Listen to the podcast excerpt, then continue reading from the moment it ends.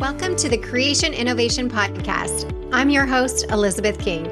Together, we'll have conversations with incredible human beings who have taken their creative outlet and turned it into something innovative. From people leaving the corporate world to be eight figure entrepreneurs to people who have created books, created a family, or just creating to have fun in the world. We are all in a journey to create something amazing in our lives, and I hope that you find some inspiration of your own here. This is the Creation Innovation Podcast. Hey everyone, welcome back to the Creation Innovation Podcast. I'm really excited today to speak with Anna David. Welcome, Anna. Thank you for having me. I'm just going to give a brief overview of her very impressive bio. She is a 8 times New York selling Beth author and a founder of the Legacy Launchpad Publishing. She has been featured and written for the New York Times, LA Times, Huffington Post, literally you name it, and she's been on it or featured. So I won't get into all of it. Her first novel, Party Girl, is in development as a feature film to be shot in 2023, and she hosts a hit publishing podcast that featured, features interviews with authors such as Robert Greene and Chris Voss. Welcome again. I would love to get into that deeper at a later point, but it's so extensive. I mean, where haven't you been really, Anna? Well, I will say when you wait this long to have a kid, you've got lots of time to do other things. When everyone else was having their children in their 30s and 40s, you were, you know, off hustling. So that's a lot of it. I understand that. I had my first at 41, last at 44. So I feel you. And mm-hmm. part of where I want to have our conversation go is what you just spoke about. So tell us about your new endeavor. You have a two and a half month old. I have a two and a half month old.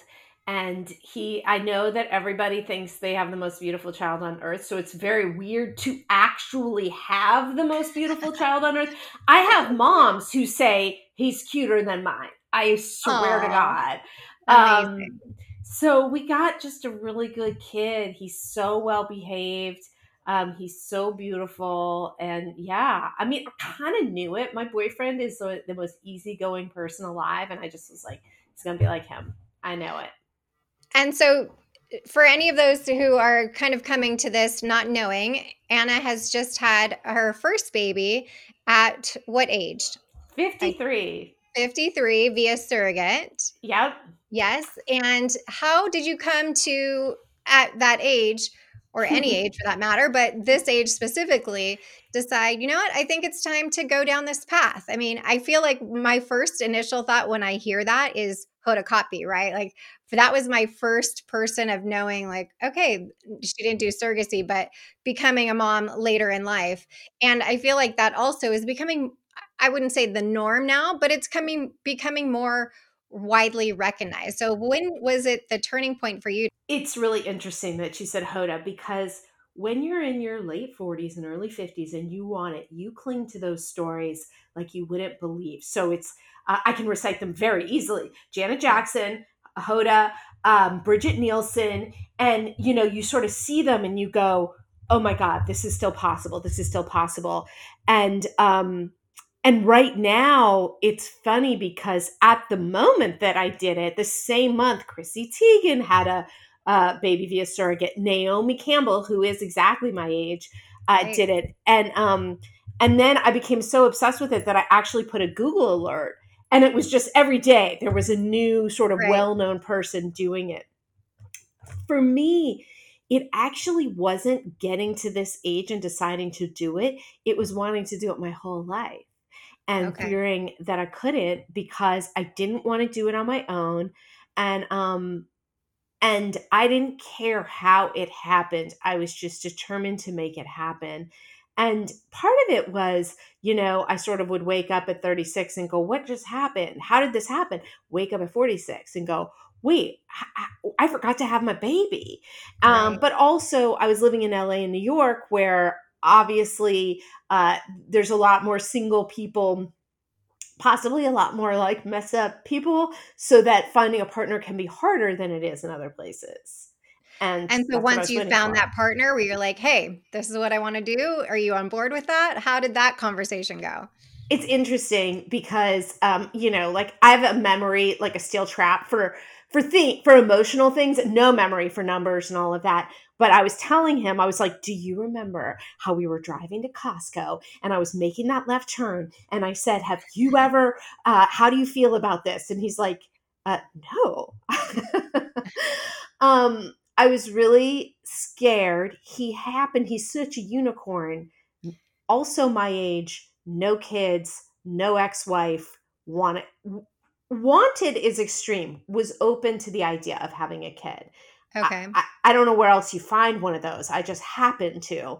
And I remember being so nervous to bring it up. And he just goes like, yeah, I'm open to it. I kind of thought it wouldn't happen, but yeah. And um, and we began the process shortly after. And was it easier or more difficult than you expected it to be? So much easier. Really? So much easier. Um, I will say the process because I froze my eggs at 46, which I know is extremely late. Um, I sort of, you know, delusional. I'm like, I don't age, but I, I also don't in typical ways. Um, they were able to, you know, get lots Amazing. of eggs and, um, and my hormones are still good. I still get my period, all that stuff. Um, that I found quite traumatic is is extreme, but I found it very challenging that part to doing um, the retrieval and going through that process? I found it very emotional. Um, I felt a lot of judgment because I was doing it at that age. I uh, had gone to a fertility doctor who had no bedside manner and basically was like, "You don't stand a chance." And so well, I went to places won't even do it at that age. I did well, so I didn't. Again, delusional. You know, I, I, I you know, if I, I don't get the facts, I just make them up, and then I just hope for the best. So right. then I, I found another place, and um, and we went ahead and did it, and um, he really encouraged me to do embryos.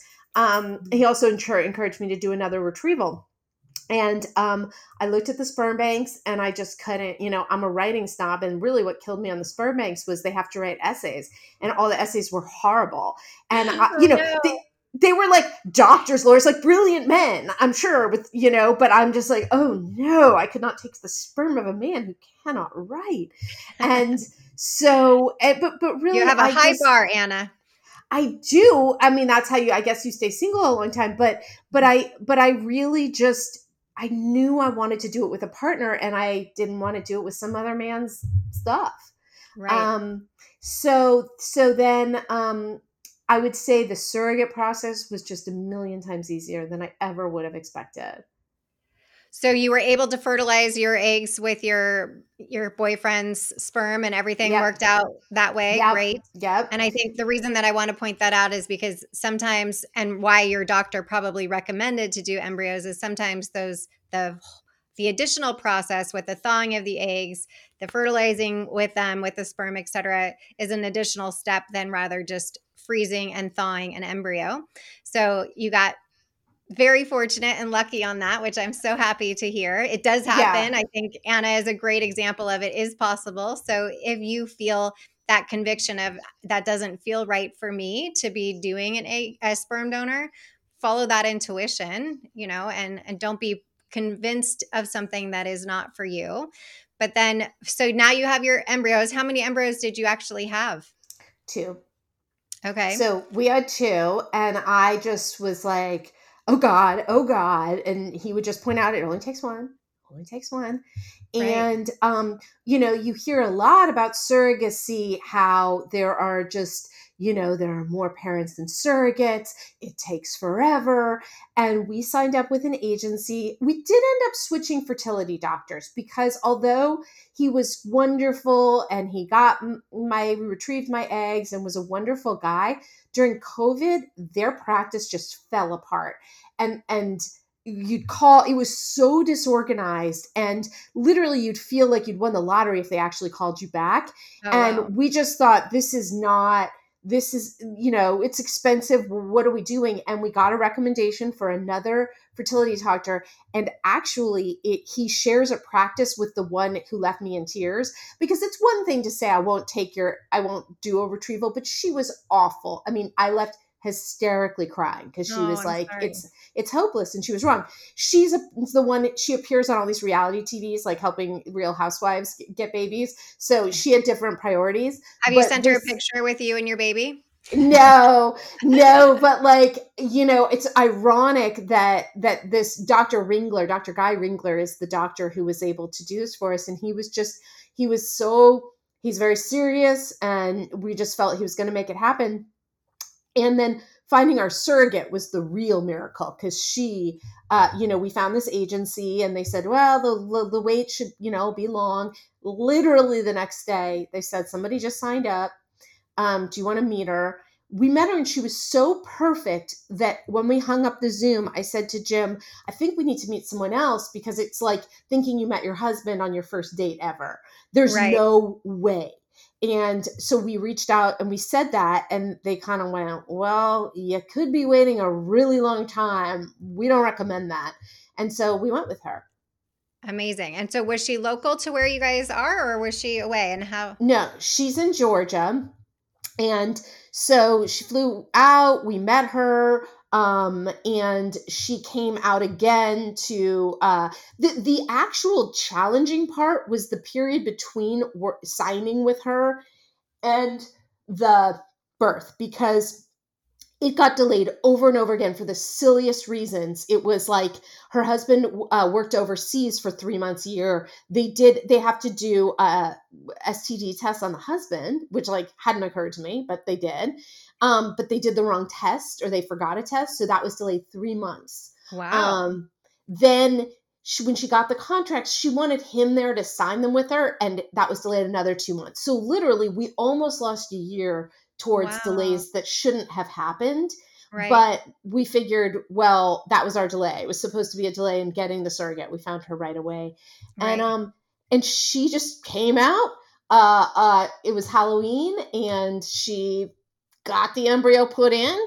And the, I would say the confusing part was when do we get excited about this? Because I Mm. was very scared to invest emotionally right. and and it wasn't until we got an email that said congratulations on your viability and we had to google that that we realized oh my god this is really real It is, it's an interesting thing that you point out because it is such a roller coaster and it is very different than kind of your standard pregnancy, right? You get the positive pregnancy test and you think everything's great.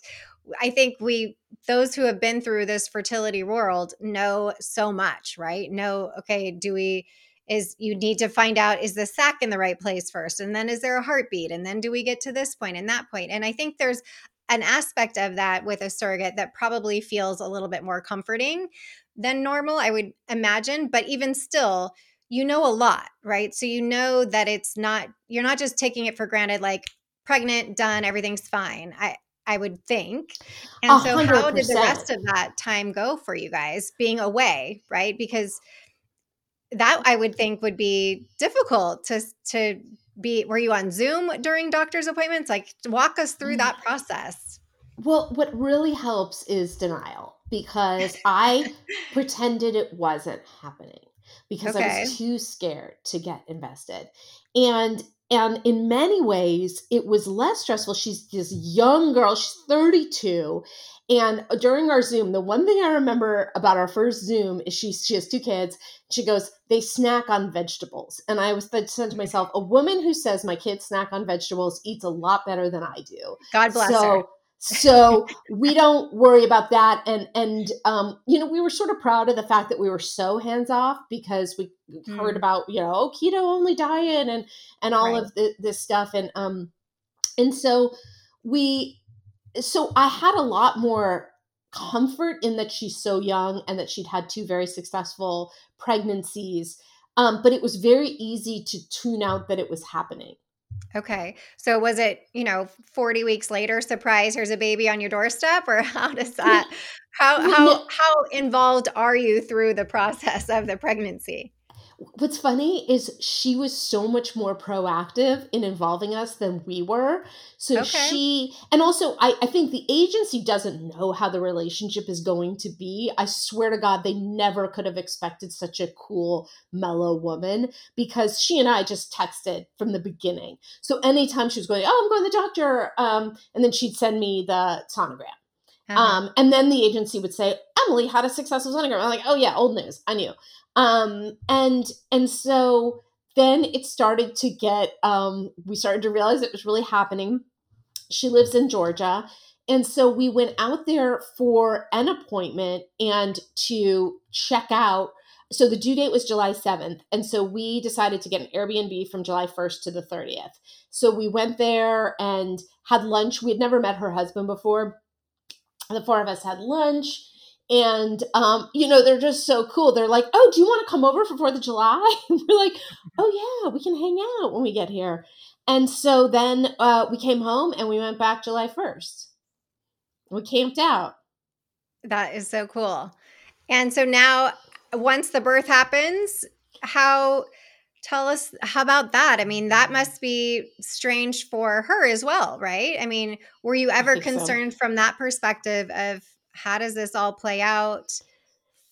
yeah i mean yes. I mean in that in that you i also denial avoided reading all those stories because i knew they existed.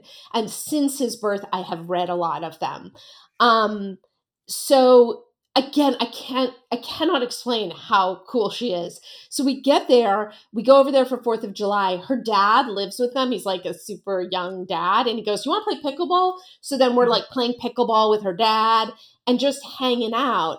And um and she meeting her kids and all of that. So um yeah i mean and so then this is how mellow so she, we have the car gassed up we have our stuff packed you know jim has all everything he's so panicked about it and the way the birth happened is oh my god this is so embarrassing we had a doc she had a doctor's appointment she had a checkup that morning monday the 10th and we forgot so she texts us she goes, Hey, I'm at the doctor. Where are you? And we're like, Oh my God. Oh my God. Because it was about 20 minutes away. She goes, Don't worry about it. Don't worry about it. She goes, You know, the, the, the, the gynecologist we like is working today. So hopefully it'll be today because we want her. And Right. then about four o'clock that day, she texts, She goes, You know, I think we should go. Do you want to go? And that was our experience going for her. de- And she delivered, like, I guess, uh, four hours later. Amazing. No epidural. She's a pro. Yeah, no C section, no epidural. Good for her. And then how long did you guys stay in town before you went home? Well, I would have gotten on a plane the next day because I just was ready to go home. My boyfriend, it's kind of like he's got two kids. Like he's dad and he decides all, he's the one who's very strict about everything. He would not fly. Um, technically, you have to get approval, you know, from the pediatrician, but of course, you can't have a pediatrician until you have a baby. So we we Mm. then we waited, you know, three days, and they said, "Look, we got people that get on a plane the next day," but Jim said we had to wait three weeks, so we did. Okay. And was it, I know for me, having a baby over 41, all of my, I didn't have any friends who had kids. So I didn't know. And I was busy working up until then. I wasn't Googling all the things about motherhood and whatnot. Wh- How was that for you? Was it, did you know what you were getting into? Were you like, what is happening right now? What did that look like? Okay, you'll lose all respect for me if I tell you this. I looked up nothing. Jim watched every YouTube video, had everything down. When we were at the hospital, um, we I was kind of trying to fake it for the I'm an experiential learner. I can't watch a video. I can't learn anything until I'm doing it. So Right. literally I'm put, trying to put the bottle together and he's like, "You know, that's a pacifier. You're putting a pacifier on top." And he's, you know, whispering in front of the nurse so as not to embarrass me. Um I he had to explain to me he's like you realize they don't eat food for for the first meal. I was like they don't eat baby food. I knew absolutely nothing. And again, I really do think it goes back to I was too scared to get invested until it was Yes. real. Um but so yeah, oh and in terms of her and being concerned about her attachment, um you know, she came over a couple days later And I said, like, is this so weird? Does it feel like it came out of you? She goes, it's just like seeing any baby. Wow. Yeah. It's such a concept that I can't even get my head around, you know? I know. Uh, and I think the people that are called to do that is so amazing and incredible. And I think they for them it's not really a thing and they pregnancy is easy for them and there's a reason that they're called to it and I think eh, what an amazing world we live in that there are people and that we have the ability to do this. It like blows my mind every day to know that we can have egg donation and embryo adoption and surrogacy and all these different ways to parenthood that we wouldn't have been able to have previously. So again, I- congratulations on Well, oh, and then this is the other thing. Four pregnant friends at the same time. At my age, it makes no sense. So What? I have a I know. I have a friend who got a donor embryo, total donor at everything, single, Okay. 49, delivered carrying a month herself. carrying herself, delivered a month before. Uh, another friend, a guy our age, but he has a younger wife. They delivered pretty much the same week. Um, this sounds kind of silly, but my esthetician, who I'd been going to for 20 years, and we all we would talk about is she did my facials. I want to be a mom. I want to be a mom. And she was, you know, I'm going to do this in Russia and I'm going to try this. I mean, I, I reached out to get a facial shortly after I got home. They're like, oh, she doesn't work here anymore. And I texted her and she goes, I just had my baby. And I'm like, you did too? Um, so it's really everywhere. And my friend who did the donor embryo has actually put together a mother's group of, you know, 14 women, basically our age. That's amazing. Did it ever occur to you in, about doing motherhood at an older age? Well, yes. Like, were you ever hesitant about that?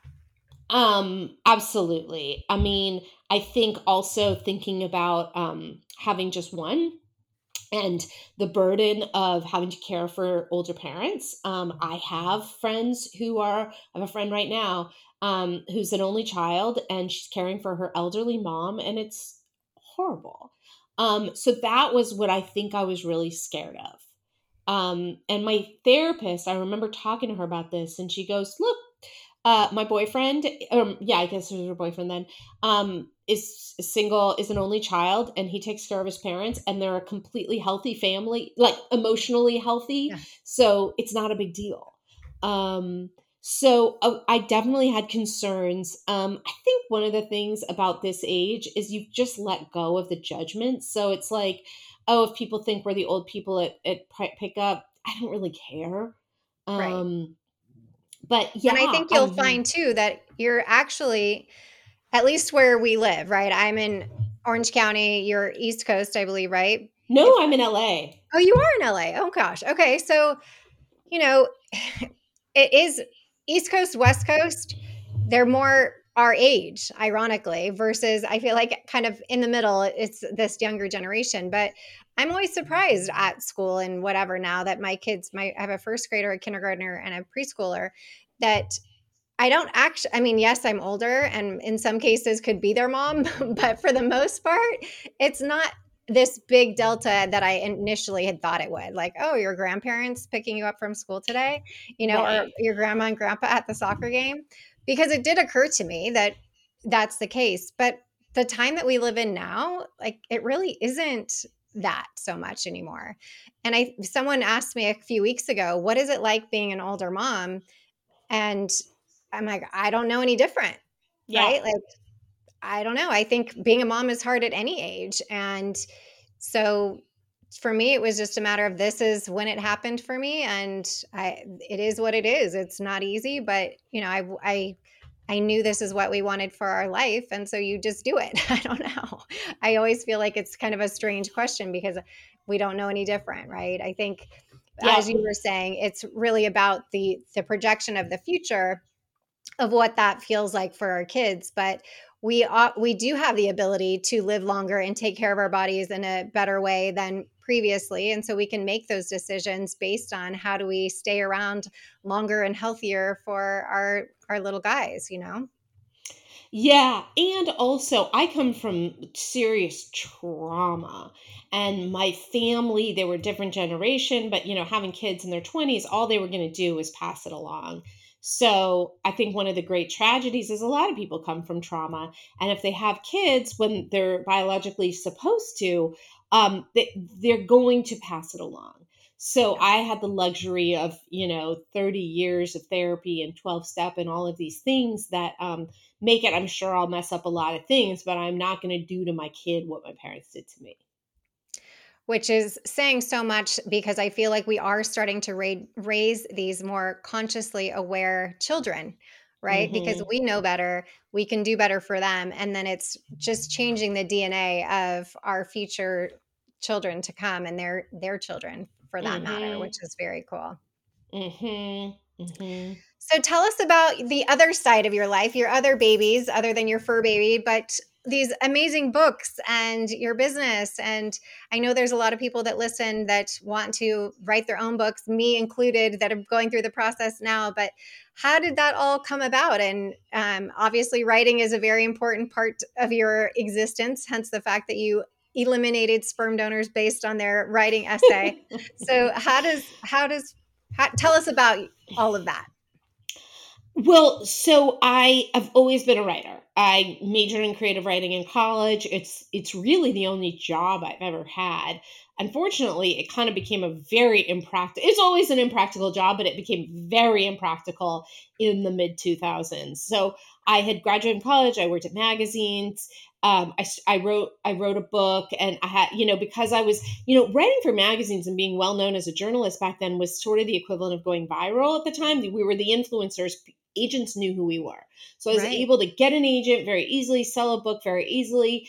Um, unfortunately, it didn't go so well after that. The you know publishing, uh, you don't even want to hear me rail against uh, traditional publishing, but it's it's the craziest business and the um i mean the short story is it, i was part of regan books which was the, judith regan was the biggest publisher in the world. And she was part she had a division at harpercollins. Selling to her was just a dream come true. All her books were just huge.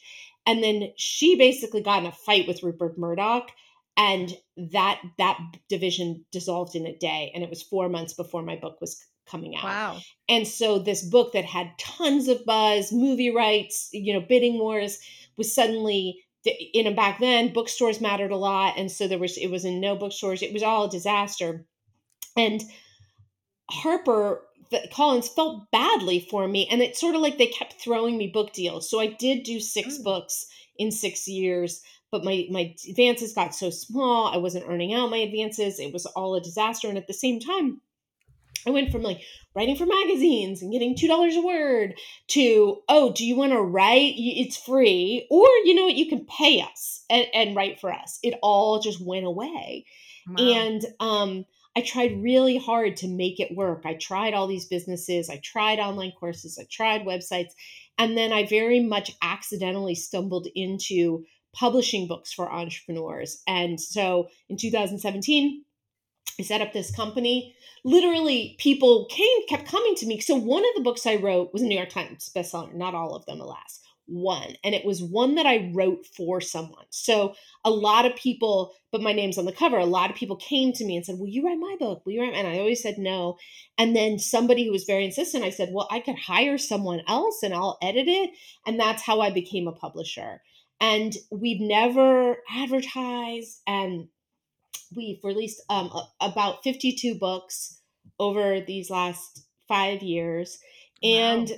and um it, it, my clients are the ones who taught me what was possible. See i when i've published party girl i started to go on the today show and fox news and all these places talking about addiction and recovery.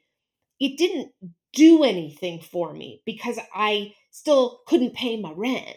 Right. So it's not like you get paid to go on TV. Right. And so I didn't understand like what what books do is they make you an authority. That it's never going to be book sales. I mean for most of us. And so my clients started coming to me and they were like they knew all about accounting or franchising or uh, money or whatever it is and we would write and we write and publish their books and um you know they become the authorities and they're speaking and they're doing TEDx and they're able to charge more and they're filling their programs and so that's what we do. And it sounds like that's was the only option for you to stay in that field. Am i correct in saying that? Because it yeah. And I, I love that because being a fertility coach myself, knowing that this is my calling, and for you, it sounds like writing is your calling and anything around that. How does that shift how you show up in the world, knowing that you're doing kind of what you're in alignment with? That's a great question. I mean, in a way, I, I have always felt like that. It was that the business let me down. Um, mm-hmm. I don't know how to do anything else but something I'm passionate. If I'm not passionate about it, I'm too super depressed and I can't Which it's it. hard to do when the business is letting you down, right? Because like you said, you need to pay your rent. So how do you stay the path when yeah. What you're you're meant to be doing is not sustaining your life, right? Yeah, well, it's it's so I I do a new keynote that's all about goal setting. So I've been really in this. What what I believe is that I was so determined to make it work the way I wanted to, which was I was going to have HarperCollins release a book that was going to become a huge bestseller. I was going to become famous or whatever the hell it was. And I tried banging my head against the wall for 10 years trying to make that work. Well, people are coming to me and going, Hey, will you write my book? And I'm like, No, no, no, no, go away. That's not my dream. That's not my dream finally, because I'm really stubborn, I surrender to what is actually happening. And the opportunities are so much bigger than my limited brain could come up with. Right. So if anybody who's listening is like, this is my calling and it's not working, I'm not paying the bills, I absolutely encourage anyone. It sounds really woo, but it's like, um, what is the universe telling you? And what are you? Because here's the thing when I put out there, oh my God, I need this book to be hugely successful and I need to make whatever. Inherent in that fear, inherent in that wish is a fear it won't happen. Because, like, if what happens if I don't get it? And I believe that's literally praying for what we don't want. The universe does not know the difference between a hope and a fear, and it just feels that and it delivers more of what you don't want. Right. Um, so that's what I think. Agree a thousand percent. And I think that from the perspective of writing, there's so many entrepreneurs that have these ideas and have a story to tell, but we're not writers, right? Mm-hmm. And so I there is such a need for people to help us through the process and it's such a big market I feel like because there are so many stories to tell and it is such a beautiful art form for the people that really do know how to write. It's like learning an instrument that not everybody knows how to do, but we want to communicate it to some somebody or the world or just one person even. And we need to rely on those people like yourself that can say, "Okay, here it is and I can help you through that process." So I'm glad that you were able to get to that point to to see that that opportunity was there because there's so so many people that need that that service and mm-hmm. the publishing to kind of push it out there. I'm so glad you said that too, because a lot of people don't think that. They think because they've read books, they know how to write them. It's the it's the one thing. Everybody, you know, I don't go running into a hospital and try to operate, but every day I meet people who have no experience with writing, who who think that they can do it, and they may be really inherently talented, but if they don't do it every day, all day, and haven't for twenty years, it's not going to be professional. Right. Well, I is there I would imagine too that there's a difference between writing and journaling versus writing a book that is going to be out there and the nuances that need to be met and you know put in place that will make sense for that and you know you need to rely on somebody who's an expert in that to to help you through that process. That's what I think. Yes. So tell us about this the feature film around your book that must have been pretty exciting. Did you how did that all come about? Well, and that's kind of exactly part of this um, you know, this this idea about working with the universe. So when the book first came out, it got a tons of press. So there was big bidding war. And this was 2007. And I just said, okay, what looks like the most likely to happen? Who's paying me the most? And so I went with Sony and they got um, they said who do you want to write the script? And i'm a gen xer so i was like the woman who wrote reality bites. Who else is there? And so they go and then that's literally the last i hear. I cash the check. This is they've been wooing me and whining and dining me and then i never hear anything. And i reach out i don't hear anything back. And then one day i get an email from caa that says congratulations your rights have reverted back to you. And i wrote them. I said what does that mean? Never heard back. Because this is hollywood you're close enough to know this is how CAA it works. is a, a, uh, one of the biggest, if not the biggest agency in LA, if anybody isn't aware of that. So getting that call or email from them is well so it was great to get signed by them back when there was all this hype about the book and then they basically said they didn't they don't say it like that like we're dropping you as a client this movie isn't happening and so every few years somebody it's would read the book and reach out to me and and hey let's make it into a movie and and, and none of it happened and um and were you out actively pitching the book as a movie or how did how does that work? You know i was at william morris for a while which is another big agency and um and so they were sort of pitching it but not really. People uh, the book is a very sort of movie cinematic story so people who read it who worked in the business saw that saw the okay. potential. Um so what actually happened is that I always thought at one point Melanie Griffith and Antonio Banderas, when they were married, she read it, she wanted to make it. I met with them and she said, I want you to write the script. And I was like, I don't know how to write a script. And I tried, but I really didn't know what I was doing. It wasn't very good. And um, oh, so so one thing about the um reality bites woman. So so years after that whole thing with CAA telling me I got the rights back, I wrote this story because I was still writing for online publications and um, I write I wrote about like you know uh, sometimes dreams come true. I got the woman who wrote the Reality Bites to write the script, but I never even found out if that was true because I never heard from these people again. You know, sometimes reality really bites. She must have a Google alert for Reality oh, Bites. Right. She writes me. So this is seven years later, and she goes, "Did you really never see the script?" And I'm like, "You really wrote the script?" And she goes, "Here it is."